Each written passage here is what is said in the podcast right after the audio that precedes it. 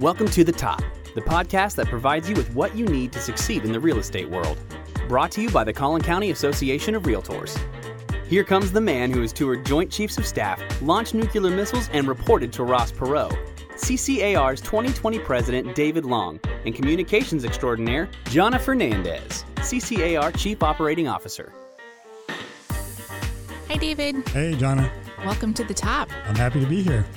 This episode is one that's after all of our own hearts. We're going to take our hair down a bit and we're going to have a conversation with realtors and discuss what exactly homeownership is, why it's important, and why we love what we do. So, who do we have joining us today? Well, today we're going to kick things off with the Collin County Association of Realtors Chief Advocacy Officer Adam Majori. As our listeners will quickly learn, Adam is very passionate about homeownership and the protection of private property rights. Hi, Adam. How you doing? I'm well, Mr. President. How are you? I'm great. So, Adam, let's start with what home ownership is and what role do real estate professionals play in facilitating access to it? Okay, so the way I always approach this is that I look at home ownership as stability for you and your family, both for social and economic well being. And the way that realtors facilitate that is that they know the communities best. They know exactly what needs to be done regarding um, their education standards for their family, their investment portfolio, and the way that they want to move forward with their clients. So that's what realtors are really there for. They, I don't want to say that they're handholders because they're not. They really see the vision as to what their clients really want and need regarding their expectations for owning and purchasing a home. Right. So, one real estate profession that comes to mind quickly when thinking of how our industry can assist in access to purchasing a home are lenders. Uh, mortgage lenders often have programs that unlock access to home ownership for families that might not otherwise be able to purchase. Yeah, no, that's, that's 100% true. As a matter of fact, I kind of wanted to touch on this later, but uh, we can do it now. Um, recovering from the COVID 19 is absolutely paramount. And with the decline in interest rates, we're seeing lower costs for both home builders and buyers, thereby making homeownership more attractive. So get a good lender. Make sure that you have a good lender because that's something that's going to be able to help qualify you for. It's just my point is is that the entering cost for homeownership at this point right now is lower than it's been and getting a good lender to help you there is absolutely it's absolutely essential. So Adam, I'm glad that you mentioned it because I think it's important to talk about the benefits of homeownership. So why would someone seek out these programs from a lender rather than choosing to rent?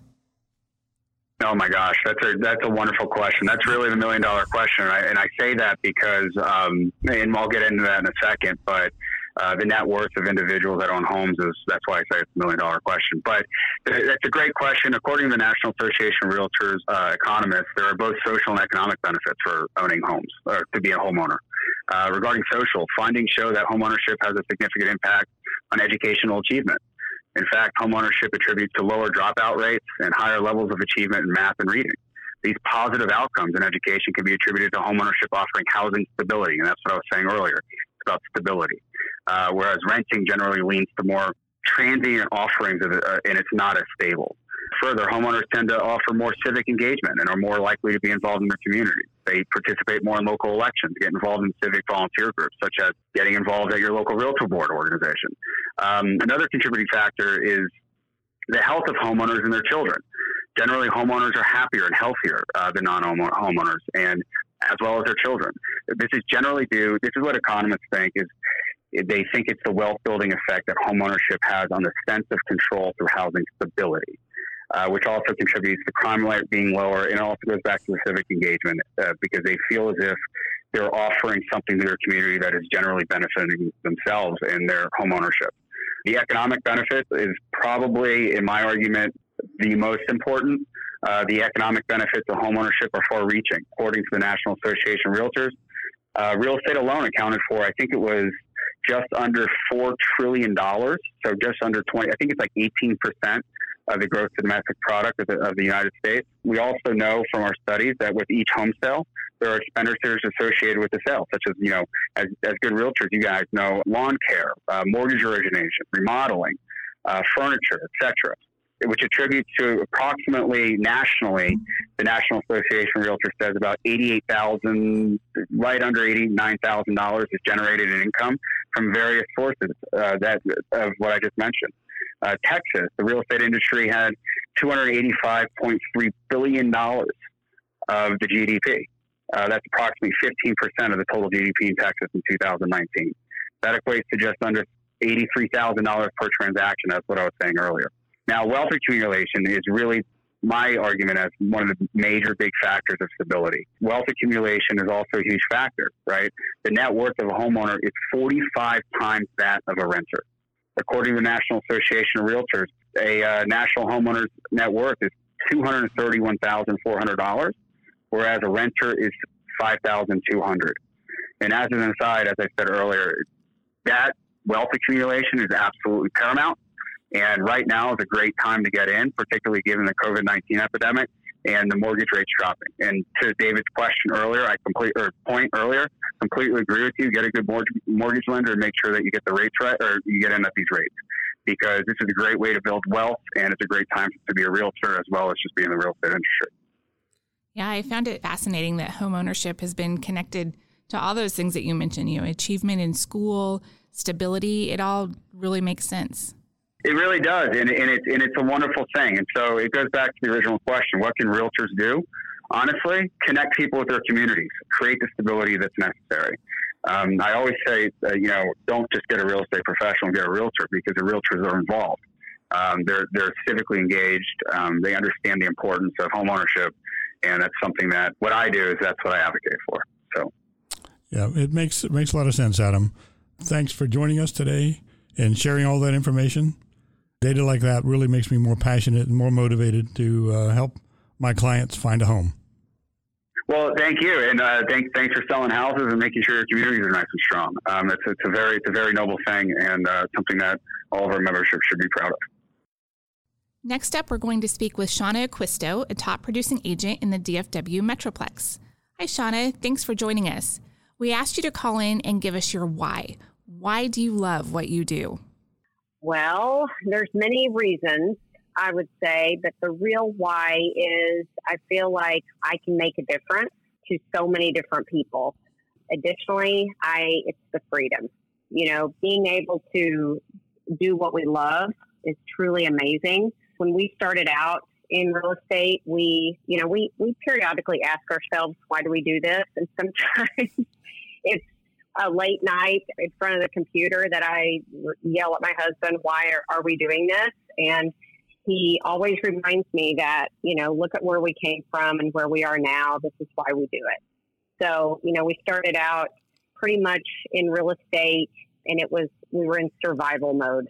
And, you know, as it evolved over the years, we hit different milestones throughout our career. And each time we're like, wow, we made a difference in the beginning, we made a difference in our children's life. We had the freedom to be able to be present for them, plus do what we love to do, and because we care. And like I said, throughout our career, we've hit all these different milestones. And when we do, we realize, wow, we're free to do what we want to do, and we're making a difference. So sometimes we have to remind ourselves of that because this business isn't easy it's a huge commitment. And, you know, I talk about having the freedom that sometimes your freedom is taken from you by a client who needs you at a specific time. And that's something that we do is we stop we stop what we're doing and we cater to those clients. And I think that is our biggest strength as well as our biggest weakness because it's hard to turn that off. I can't say no. so so it makes it a little difficult. so uh, I I know you've had satisfaction out of helping your friends, clients find a home and at times sell a home. What impact do you think it has on those individuals when they acquire their home? That's the best day ever. It's when you get to that closing table and you see the look on their face, and you know, I turn around and and I praise them because they got to that table because of their efforts. You know, they've saved enough money, they've budgeted correctly, and, and taken the time to find the right home. And just for us to be able to have guided them through that and give them things to think about and seeing their face and their accomplishment at the end, is a huge satisfaction for me. So I know you're involved here with CCAR. You're on various committees. I've seen you at the state events as well with the state association. How do you work those two together with your real estate business and being involved with the association? How does how's that interaction? In the beginning, it was a little difficult. It pushed me into a different level, and luckily for me, I have my husband who's a huge support, who's also broker and co-owner of our company, and and we always just feel like that is a responsibility of us to give back. We didn't get to where we were without other real estate and industry professionals. So giving back is almost something we feel respons- like a responsibility for us. So it wasn't hard or it wasn't easy to do that, to juggle going to Austin and running a business and having agents. But, you know, I worked through because I knew after the first time I went to Austin and I came home and share everything that I learned, the more you talk about it, the more you realize, wow, there's a lot that goes on in our industry and there's a lot that I don't know. So I saw how much it impacted just our internal office and our agents and felt like it's something I have to continue on. It's had a huge impact on me. The different professionals that I've met along the way have been truly a blessing and and something that I really think has has allowed us to progress and advance in our career. Yeah, and so giving to the association, giving to your profession, you also get back uh, a tremendous amount of knowledge and, and so on from that involvement. Yes, I feel that if you're going out and you're investing the time to meet people and listen and learn and understand different things about our industry and profession. If you keep it bottled up and you don't turn around and go share it with others, then it's, it's kind of a waste of time. What are you really doing with that information? So, you know, I really, I really enjoy everybody that I get to meet and encounter and, and things I learn along the way and come back and want to share that. And I really wish wish more people would do that because it, it, it truly is a satisfaction within itself. Well, and Shauna, so you're making a difference not only with what you do with the association, but you know, NAR has done a lot of studies and they have tied home ownership to a lot of great benefits. You know, school performance, civic involvement, financial health, and just health in general. And so you're making a difference in the lives of your clients when you're connecting them with a home. And I just wanted to get your thoughts also. We know that you were featured in a recent magazine article and you had a very good take on what you call, you know, what a lot of people call leads. Um, can you talk a little bit about that? And you had mentioned in that article that it's more of a friend. And I really, you know, we really thought that that was a great take on that. And it kind of talks about how you connect people to homes and it's a friend versus a lead. Yes, so that is a word that I despise. It just seems so generic and impersonal that you're getting a lead. We like to call them friends. So when we make a connection with somebody, they're a friend. And, you know, you progress that friendship along. And, you know, we like to think of our firm as a, a real estate family where everybody's on the same same playing field.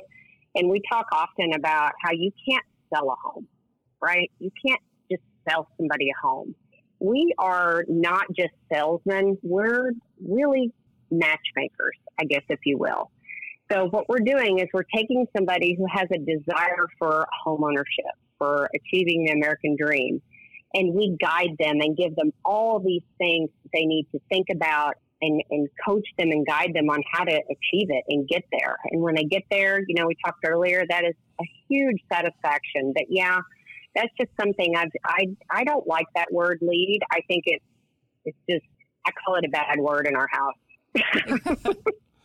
so, um, my son is, is actually was in the oil and gas in sales and it was brutal. And he would come back and be like, I got, you know, four leads today and I called them and we instantly told them, oh no, We're not going to use that word in here. We don't call them leads. If you made a connection with somebody, that is that's huge, and they should be your friend.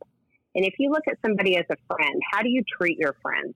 You know, if you look at someone as being, you know, I'm fortunate enough to have made a connection to you, Jonna, and to you, David, and I want to protect that friendship. So I think it just changes your mentality on how you approach the whole transaction and getting to the closing table.